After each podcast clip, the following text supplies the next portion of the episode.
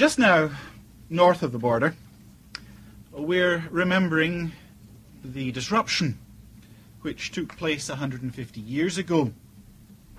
And what was at stake then was a question of authority. What rights does the state possess vis a vis the church? When is it that the church is duty bound to say, we serve another master, one Christ? And on that basis, to reject the attempts of the state to encroach on what has been committed by Christ to the government of the church alone. The basic issue was one of authority.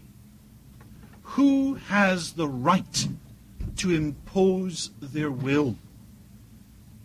And today, in these three lectures, it's very much the same question, the same issue of authority, although on a much more wide ranging scale.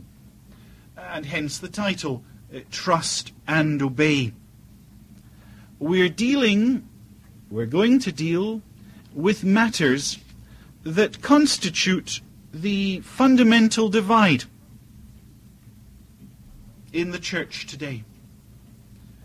We're all very aware of divisions over matters of church government, over liturgies or patterns or times of worship, over things like certain basic Christian doctrines.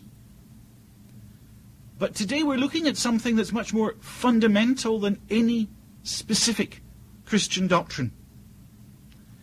Uh, what lies behind them all an acceptance of Scripture as the standard, the God given norm, not just of church practice, but the God given norm for all human living. Because it's God's Word, it addresses us with His authority, and it's backed by the sanctions of His power. It's God's Word, and it addresses us in our deepest need with the message of His love, with the message of His grace, supremely with the message of Jesus Christ and the renewing ministry of His Spirit. And it's vitally important that we have a right attitude towards Scripture, towards its status, a right attitude towards how we're going to use it. Much of the, many of the problems that arise, much of the difficulty Uh, that arises within the church is because of a lack of clarity over the way in which Scripture comes to us and addresses us and demands our response. We dare not devalue Scripture and we dare not neglect it. And equally, we mustn't tamper with it either. The church is strong. The church has a clear message to proclaim. Only as it recognizes the, the standard of Christian truth and acts upon it. And that has been long recognized as one of the distinctives of the evangelical community within the church. It was for long one of the non negotiable aspects of what it meant to use the title evangelical. That it was being accepted, that the Bible was the norm, that Scripture was the standard, and that all matters Christian should be settled and viewed in terms of it. I'm afraid that the situation's more clouded nowadays. There are many who want to use the title evangelical, but their stance regarding Scripture, its authority, its clarity, uh, their stance is not all that one might wish it to be. But it's not just within the church that we have problems over Scripture. I find that in nearly every conversation with a non Christian, matters come round sooner or later to the Bible. They've got their ideas about life. Sometimes they've got strange ideas in scriptural terms. But they come and say things like, well, everyone's going to be saved, or death's the final experience and there's nothing beyond it. And you, you tell them, but that's not so. You say, death isn't the final experience. Our existence is eternal, neither in heaven or hell. And they turn and say to you, well, you can have your opinion. I've got mine. Who's going to judge between us? Well, we both just have to wait and see oh, what happens. And in that response, in that dialogue with the non-believer, we're being faced with the question of authority. What is it that justifies us in saying one thing and not another in matters of religion? We would say to the unbeliever, look, look, you've only got an opinion based on what you think, an opinion based on what you think is reasonable or likely. What I'm telling you is based on the Word of God, on the Bible. It's on an altogether different basis. It's not my opinion. It's not what I think's likely. It perhaps may not sometimes even be what I would have wanted. But it's what God has actually said. Oh, and then you get a, a barrage of questions back. How do you know the Bible's the Word of God? Aren't there many other sacred books in the world? Doesn't every religion have a sacred book? How do you know your Bible's the ultimate authority? Isn't the Bible full of contradictions? Aren't there many things in it that we know from scientific research are untrue? Hasn't the Bible changed as it was copied and recopied over the centuries? Do you really know uh, what it originally said? And perhaps the one that's most difficult of all to answer. That's only your interpretation of the Bible. Aren't there other Christians who believe differently? Why should I accept what you're saying it says? That's a massive agenda. And I'm not going to be able to cover it all today. But that's the area I want, those are the areas I want to be probing with you. And I hope to introduce a number of of matters related to them uh, that will be helpful, both in our own perception of Scripture and in how uh, we can present an evangelical position to others. First of all, let's consider what it is that's happening at a theological level. I think that can actually be very helpful. Don't, be put off by the word theological. Some, some people think that, that makes it difficult, but no, it doesn't. We've got to realize what's going on whenever we discuss Christian doctrine. Because there's no Christian doctrine without problems. And there's a very good reason for that. God wants us to trust in Him. He speaks to us in His Word, and oh, we have to believe it, just because God has said it. That's the ultimate and proper reason for believing the Bible. Because God has spoken and recorded his truth. Uh, the American theologian B.B. Warfield, who did so much in, in the area of working out a, doctrine of Scripture, uh, once produced a short compendium of the Christian faith in which he said, God teaches me in his holy word that is the Bible, what he has given by the infallible inspiration of his Holy Spirit, in order that I may certainly know what I am to believe concerning him, and what duty he requires of me. I may certainly know, because God is teaching me through the Bible. My certainty isn't because the Bible's been confirmed by scientific investigation. My certainty isn't because the Bible's been confirmed by archaeological investigation, or even because other ancient sources uh, provide similar information. The basic fundamental ground for certainty in Scripture is faith's perception that it is God who has said it. You see, this is where the age-long battle centers.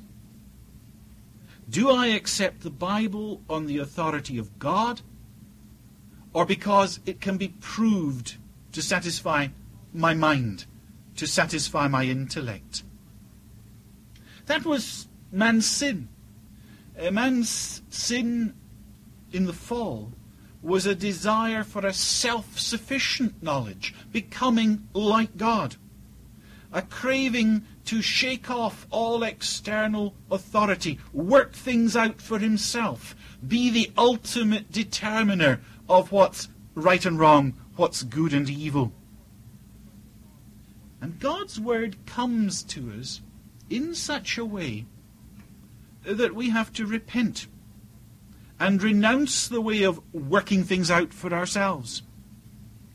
Or we have to humble ourselves and submit to Him intellectually as well as in other ways. Otherwise, we become like those whom Paul describes in the first chapter of Romans, who professing themselves to be wise became fools. It's only as we come uh, with a right attitude towards God that we will also have a right attitude towards His Word. And when we come in that way, we can regain uh, the knowledge for which we were made, the knowledge that comes from taking God's Word as true. It doesn't involve renouncing our intellects. It doesn't involve an anti-intellectualism. It requires the trust, faith's dependence on God, following in His way and rejoicing to understand and explore what He's given. Now, what that means when discussing biblical doctrine in general, and the doctrine of the Bible in particular, is that we'll never be able to prove it like a geometrical theorem I don't know if they still do geometry in school the old way, but the old way of doing geometry was you had your assumptions. You had, first of all, you said what you were going to try and prove, then the assumptions you were making, and then the way you proved it. Now, the problem is what people are prepared to grant by way of agreed assumptions. That's where the dispute is. It's not the logic that operates further down the argument. The when it comes to talking about the Bible, the dispute is over the assumptions, the presuppositions. Because others operate on their set of presuppositions. Sometimes they're not aware of it. Because their presuppositions reflect the, the current consensus, reflect what people in general are thinking in our day and age. And it's very often the case that we're not aware ourselves how often we're making basic assumptions without questioning them, without thinking them through, just because they seem natural and reasonable, uncontroversial. Nobody disputes them. Arguing about presuppositions is very difficult because basically presuppositions are things you either accept or don't accept. If you can argue for them, it means that there's some prior set of presuppositions uh, that you can agree about to argue towards them.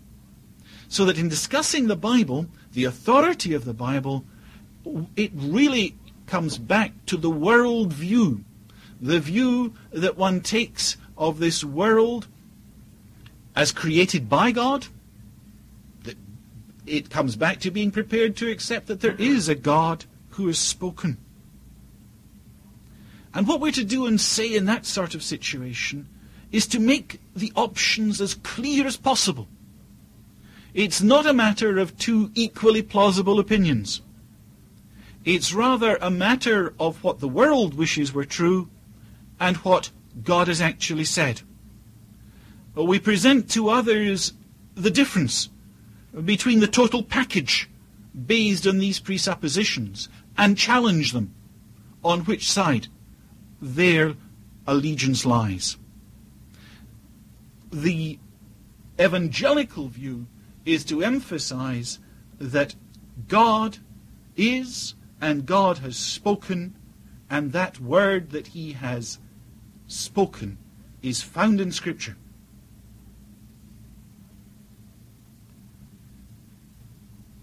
Having got that far, we can now open up the problems or with that basic doctrine. There are three areas that I want to take up with you. They won't unfortunately fit neatly into the three slotted hours. There'll be overlaps between the two, but we'll take them up in succession. Because I first of all want to ask, how is it that we've got the Bible?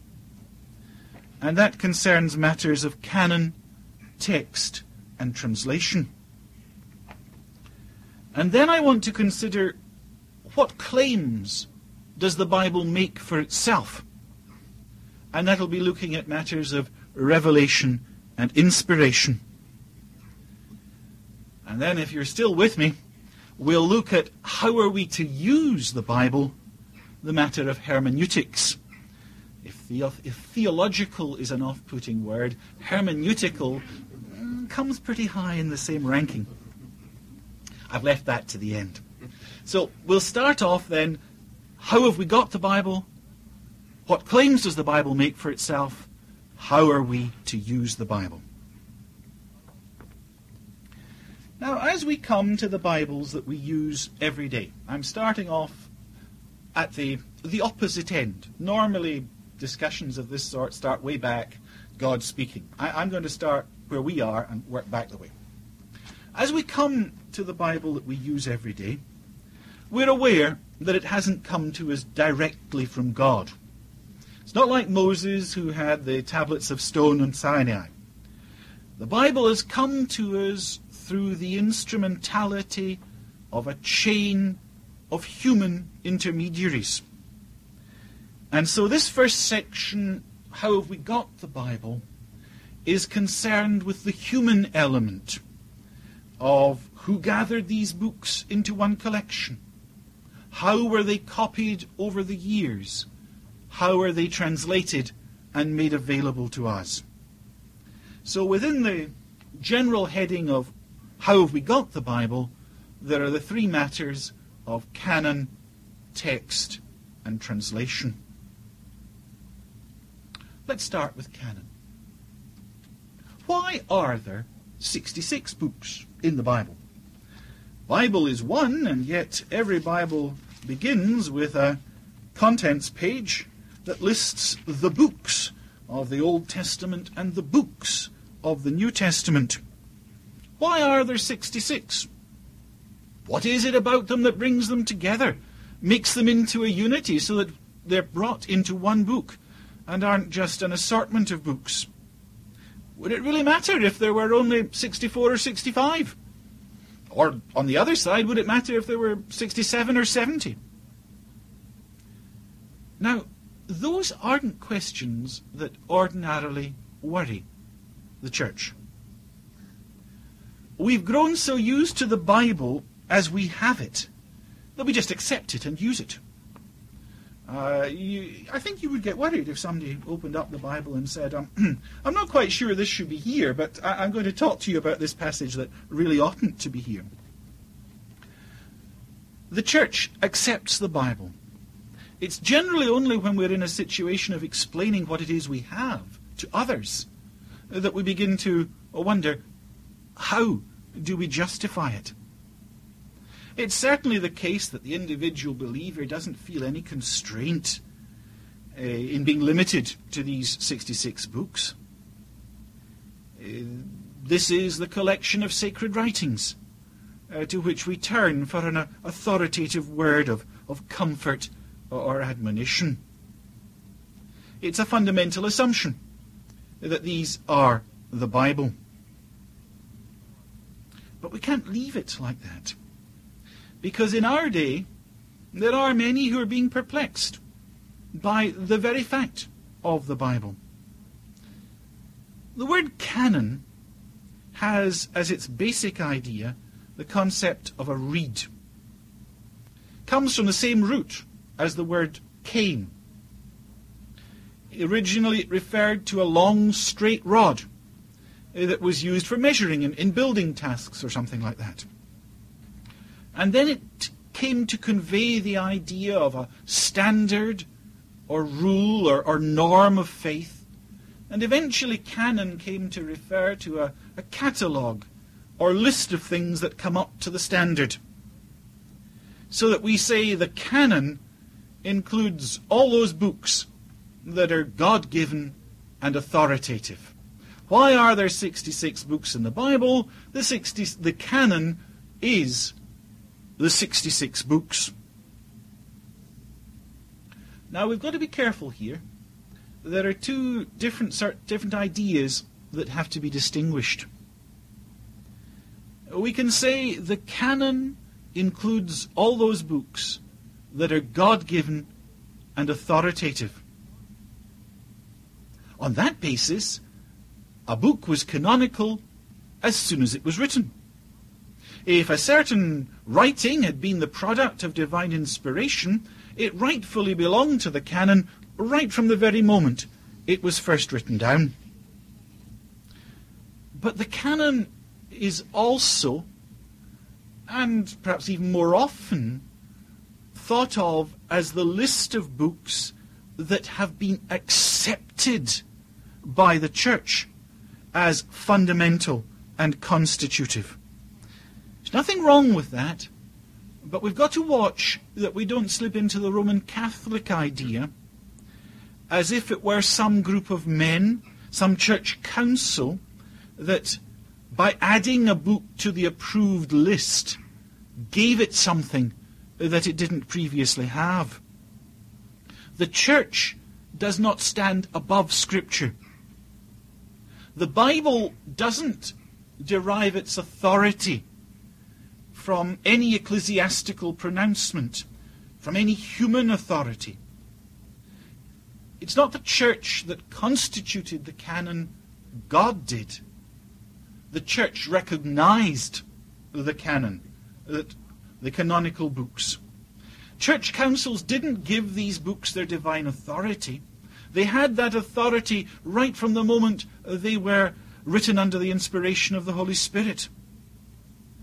Church councils were called upon to recognize what already existed, to acknowledge what had already been given to the church by God.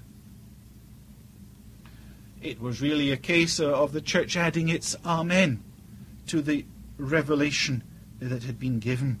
And very often these matters were only formalized when there was a dispute, uh, when there were those who, by taking a different view of what was truly canonical, forced the church to formalize its position. Let's be more specific. Uh, let's think about the canon of the Old Testament.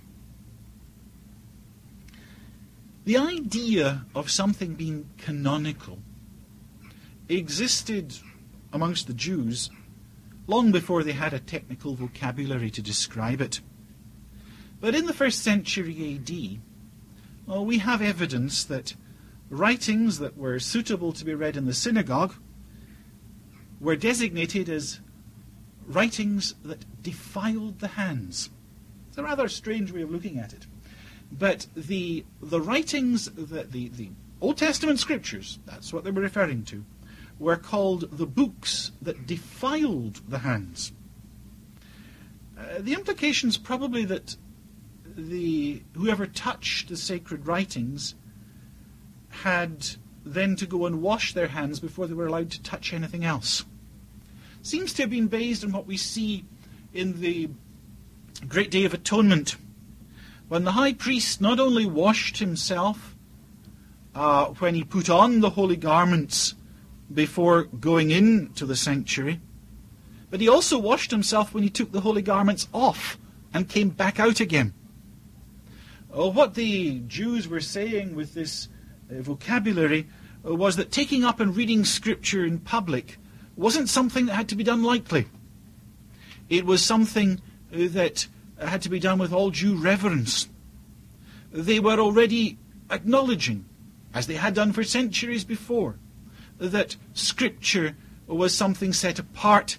Scripture, the Scriptures of the Old Testament, um, were already canonical. And we know which books were involved. We can see from a very early time in the evidence of Scripture that the written word always had a major play, part, major role to play in the life of God's people. In Deuteronomy 31, verses 24 to 26, at the end of what's known as the Pentateuch, the five books of Moses, after Moses finished writing in a book the words of this law from beginning to end, he gave this command to the Levites who carried the ark of the covenant of the Lord Take this book and place it beside the ark of the covenant of the Lord your God.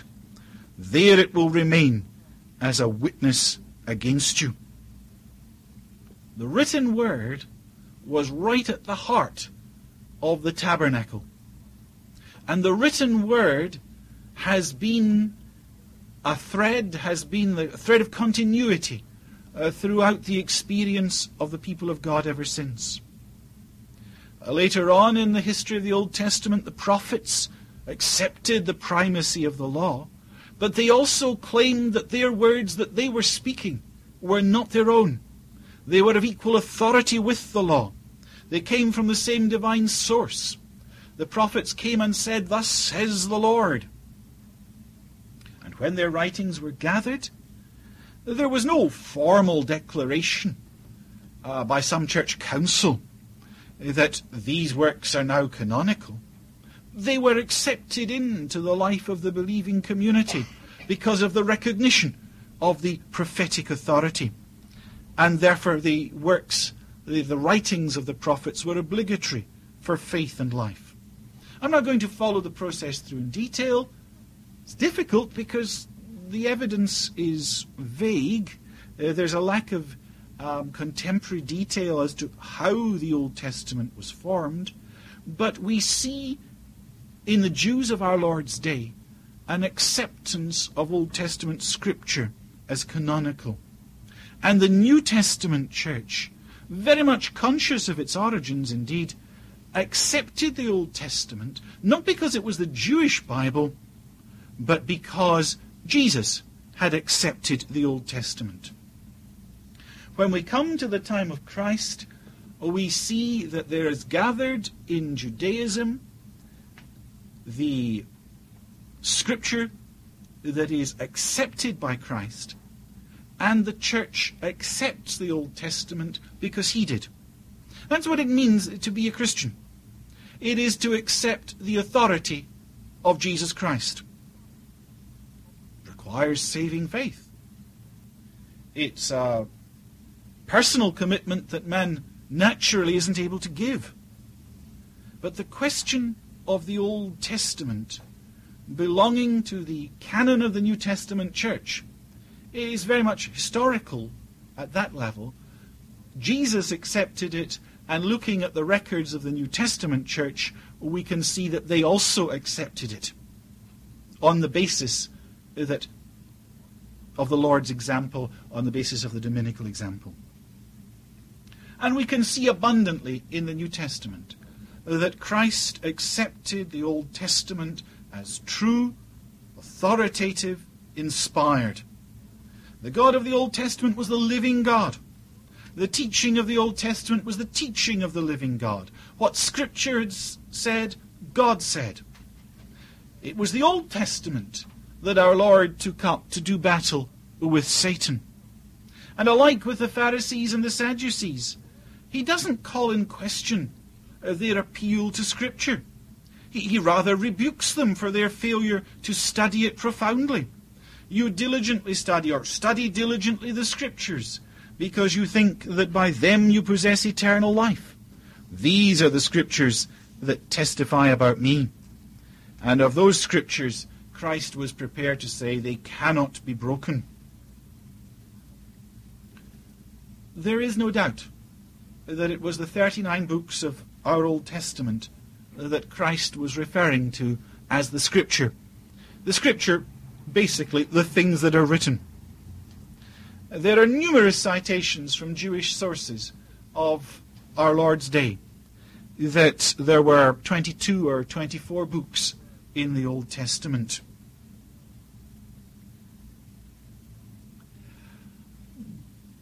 Just by the way, um, you are aware of the, the, the, easy way of remembering. I don't know which way around it goes. Perhaps I can. The, how many books are in the Old Testament? How many books are in the New Testament? There are as many books in the Bible as there are chapters in the prophecy of Isaiah. and the break between the Old and the New Testament occurs in the same place that many people want to break Isaiah into, between chapters 39 and 40. A coincidence. I will attribute no more significance to it than a coincidence. Others might wish to see something else. Uh, now, the Jews talked in terms of 22 or 24 books. That's because they didn't split 1st and 2nd Samuel, 1st and 2nd Kings, 1st and 2nd Chronicles the way we did, the way we do. They treated Ezra and Nehemiah as one, and of course the minor prophets, the 12, were one book. And that gets you down to 24. Uh, some other Jewish scholars later on wanted to get the number of books in Scripture the same as the number of letters in the Hebrew alphabet, which is 22.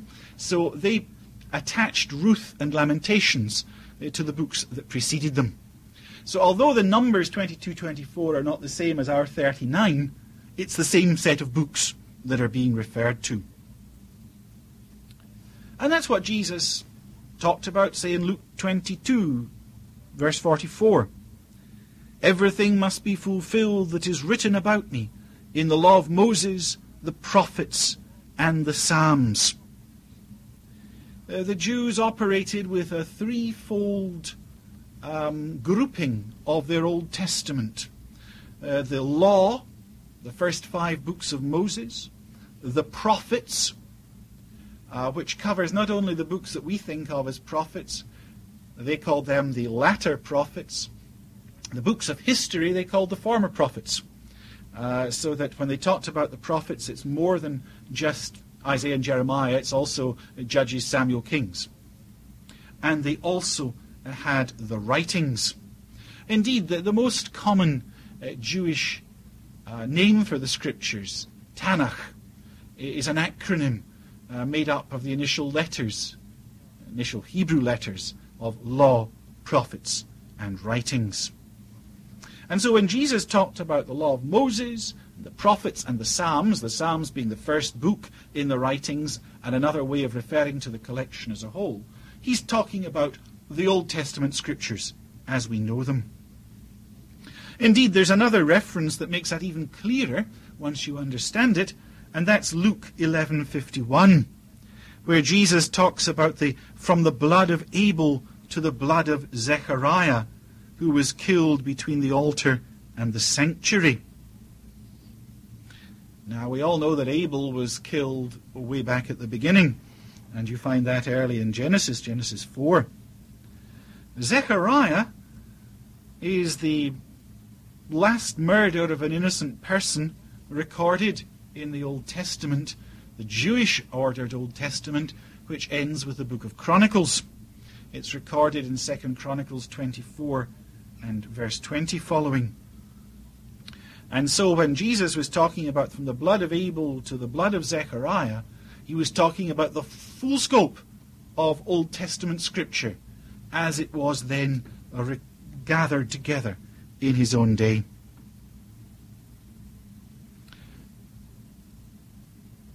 For the Old Testament, for the New Testament church, there really was no problem as regards which Old Testament books were to be authoritative. Our Lord had placed his authority behind the Old Testament as they were known and used in Judah in his day. And the strongest weapon in our Lord's armory against all perversion of the truth was gegraptai. It stands written. Jesus had many things to criticize.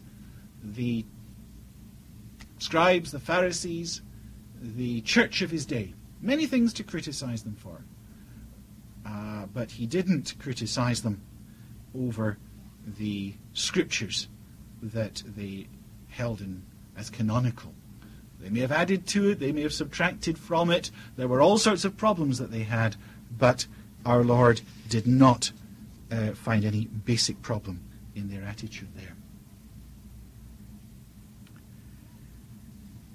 If we move on, we don't actually move on to the New Testament. We move on instead to the Apocrypha. Now, this may not have been a problem that you've come across, but I think it's one that's rearing its head again more frequently. The Apocrypha are 14 or 15 books or parts of books that were written for the most part between 200 BC and 100 AD. Many of them can best be described as pious fiction, religious novels. Judith and Tobit contain historical and geographical errors. There's theological errors as well. The giving of alms is said to, to deliver from death in Tobit and Ecclesiasticus. You find angels telling lies. Judith lives a, a life of falsehood in which she's represented as being assisted by God. And the wisdom of Solomon teaches the creation of the world out of pre existent matter. You'd have thought that there wouldn't have been any question about such books. But when the authorized version, and I hope you don't mind me calling it the authorized version, I, I can't stand calling it the King James Version. Um, I'm old fashioned in that respect, at any rate. When the authorized version was first produced, you found them between the Old Testament and the New Testament. The Apocrypha were there. In 1615, Archbishop Abbot forbade anyone to issue a Bible without the Apocrypha, on pain of one year's imprisonment. There seems to have been a small edition slipped out in 1629 without the Apocrypha, but that was a, a binding error. It wasn't until 1644 that there was an edition of the authorized version without the Apocrypha. And that edition was printed in Amsterdam. North of the border, things were just the same. The Geneva Bible, the Bible of the Scottish Reformation, that started in Geneva amongst the largely English exiles over there, the same time that John Knox was staying there, it too contained the Apocrypha. It wasn't until 1640 that an edition of the Geneva Bible was published without the Apocrypha. And again, that happened in Amsterdam. So this was something that in the murky past.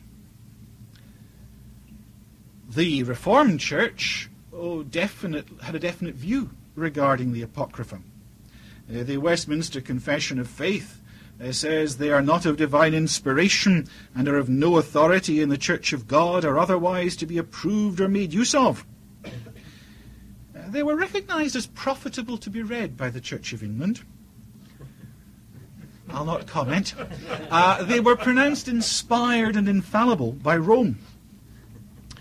And it's apparently a zealously guarded tradition of the Church of England that when there's a coronation in Westminster Abbey, the copy of the scripture that the monarch kisses prior to signing the coronation oath has to contain the Apocrypha. In uh, 1901, when Edward VII was going to be crowned, uh, the, the honour of presenting the Bible, of giving the Bible that would be used, was given to the British and Foreign Bible Society, which at that time did not have any editions of Scripture uh, without with the Apocrypha. And at the last moment, somebody happened to look through the nicely bound Bible that they'd presented for use, found the Apocrypha were missing, and insisted that a Bible from another source be found to be used in the coronation service. It's not just because of that that we have to know a little bit about the Apocrypha. Uh, it's because increasingly modern versions are having have the Apocrypha in them. To understand where they come from and how they've got mixed up, you really do have to go back into the, the history of the Greek translations eh, of the, the New Testament, of the Old Testament. Um, the Jews in Alexandria uh, wanted to have made available for the library that was um, being founded in Alexandria, one of the famous libraries, the most famous library in the ancient world. They wanted to have there a copy of their law. They got translated the Jewish scriptures into Greek. Uh, because so many Jews were living outside Palestine and were naturally Greek speakers, the rest of the Old Testament was also translated over quite a number of generations. But in those days, they didn't have books as we have them. Uh, the uh, translations were on scrolls, and you kept scrolls in a box. So that in a box you would have a variety of scrolls, and obviously, if there were a few more pigeonholes in the box left vacant and you had some more scrolls, you would put them in. And it was the case that uh, many um, of the collections of writings in Greek or translation also had these pious uh, works in the same box. And when the codex form, or the book form, uh, was used, by, particularly by the Christian church, uh, for gathering scriptures together, many of the um, other books that were customarily found alongside the Old Testament scriptures uh, were included in the codex, in the manuscript that came to be used in the, the Christian church. I don't think there was any doubt, ever any doubt, in Jewish minds that these other works were not canonical, these other works were uninspired. In Palestine, uh, that's abundantly clear, and it was obviously also clear in Alexandria. The Alexandrian Jews themselves never quote the Apocrypha as scripture. It was a Christian, an error of the Christian church, when it took over the early Jewish tr- the translation of the Old Testament into Greek to get these other books mixed up with them. And Jerome, who was one of the soundest of the early Bible translators uh, of the Christian church, uh, Jerome uh, emphatically declared that the Apocrypha were no part of the canon. Uh, but there were two bishop friends of his who asked for a translation of Tobit and Judith. And just before Jerome died, he, he made a hurried translation for his friends. And they were bound up with his translation of the, the Latin scriptures known as, known as the Vulgate. And literally, they were included in the Vulgate over Jerome's dead body. Uh, Opinion was divided throughout the Middle Ages about them. Luther said, yes, they're, they're to be useful and read, but they're not scripture. The significant thing is that even within the Church of Rome, they weren't considered canonical until 1546. The main reason why they were considered canonical was because the reformers considered them non canonical. Uh, the reformers considered them non canonical because they gave a certain amount of support to the doctrine of purgatory and the uh, merit of meritorious works. But the works of, um, say, Cardinal Ximenes and his polyglot Bible that was issued in 1520 uh, with papal approval excluded the Apocrypha. Indeed, one of um, Rome's most determined opponents of Luther, Cardinal Cajetan, actually wrote a book against the Apocrypha. So it wasn't until they were reacting against the Reformation that Rome decided these are definitely canonical. And they, modern Roman Catholic versions, intersperse these books through the Old Testament. Not like the AV. The AV had the Old Testament, then the Apocrypha, then the New Testament. Roman Catholic versions tend to spread them throughout the Old Testament as if there were no difference one to the other. There was a terrific battle over this in the 1820s, uh, the, um, over whether Bible societies that were then coming to life should distribute versions with the Apocrypha. The battle was won, and uh, the Apocrypha were dropped but in recent times, it's becoming less, they're creeping back in. Part of the reason for that, of course, is the, the ecumenical movement and the desire to have common Bibles. But I think it's something that the evangelical community should still be hostile towards.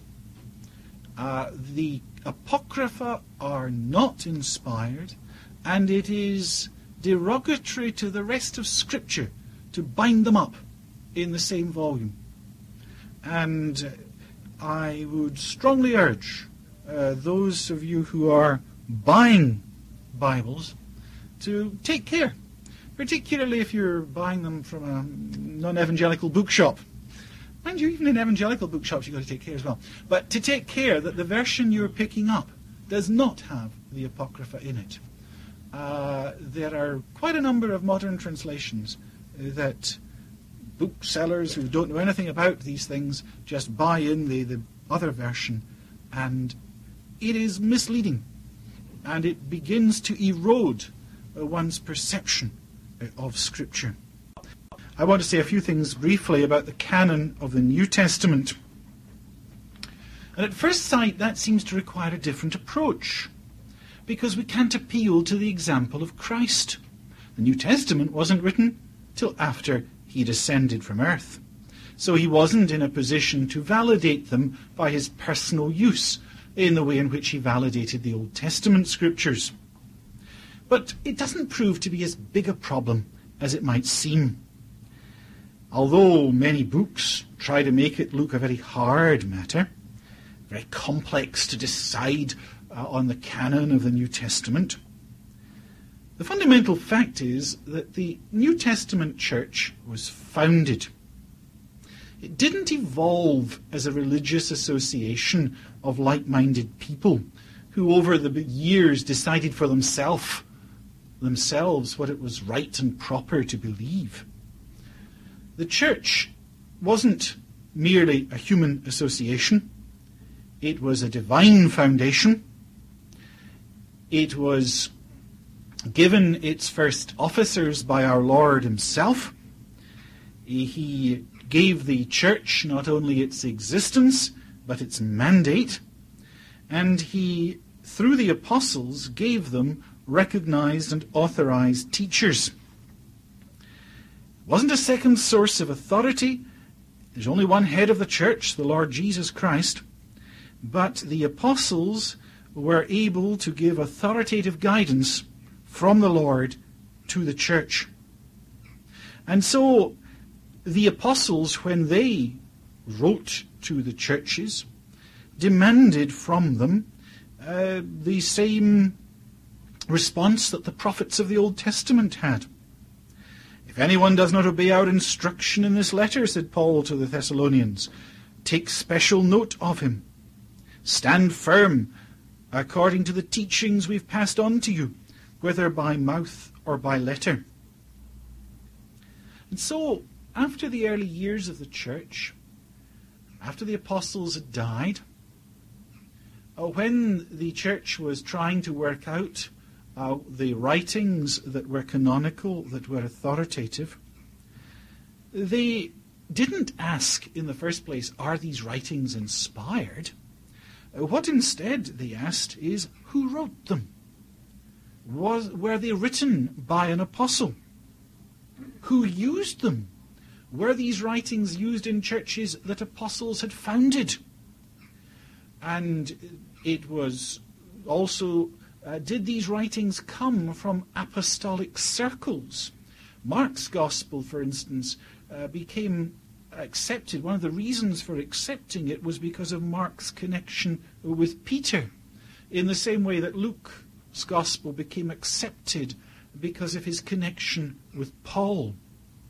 The church, therefore, in according recognition to the New Testament writings, judged them as to whether it was right that they came from apostles, as to the historical origin of the writings, and it was in a recognition of apostolic authority that the New Testament scriptures uh, were added together, were gathered together. The question the church investigated, and they investigated as best they could in terms of the, the information that was available, was historical. Can we find out, they were asking around about 150, 200 and later, can we find out competent witnesses uh, who can enable us to trace these writings back to the sources they claim to have come from.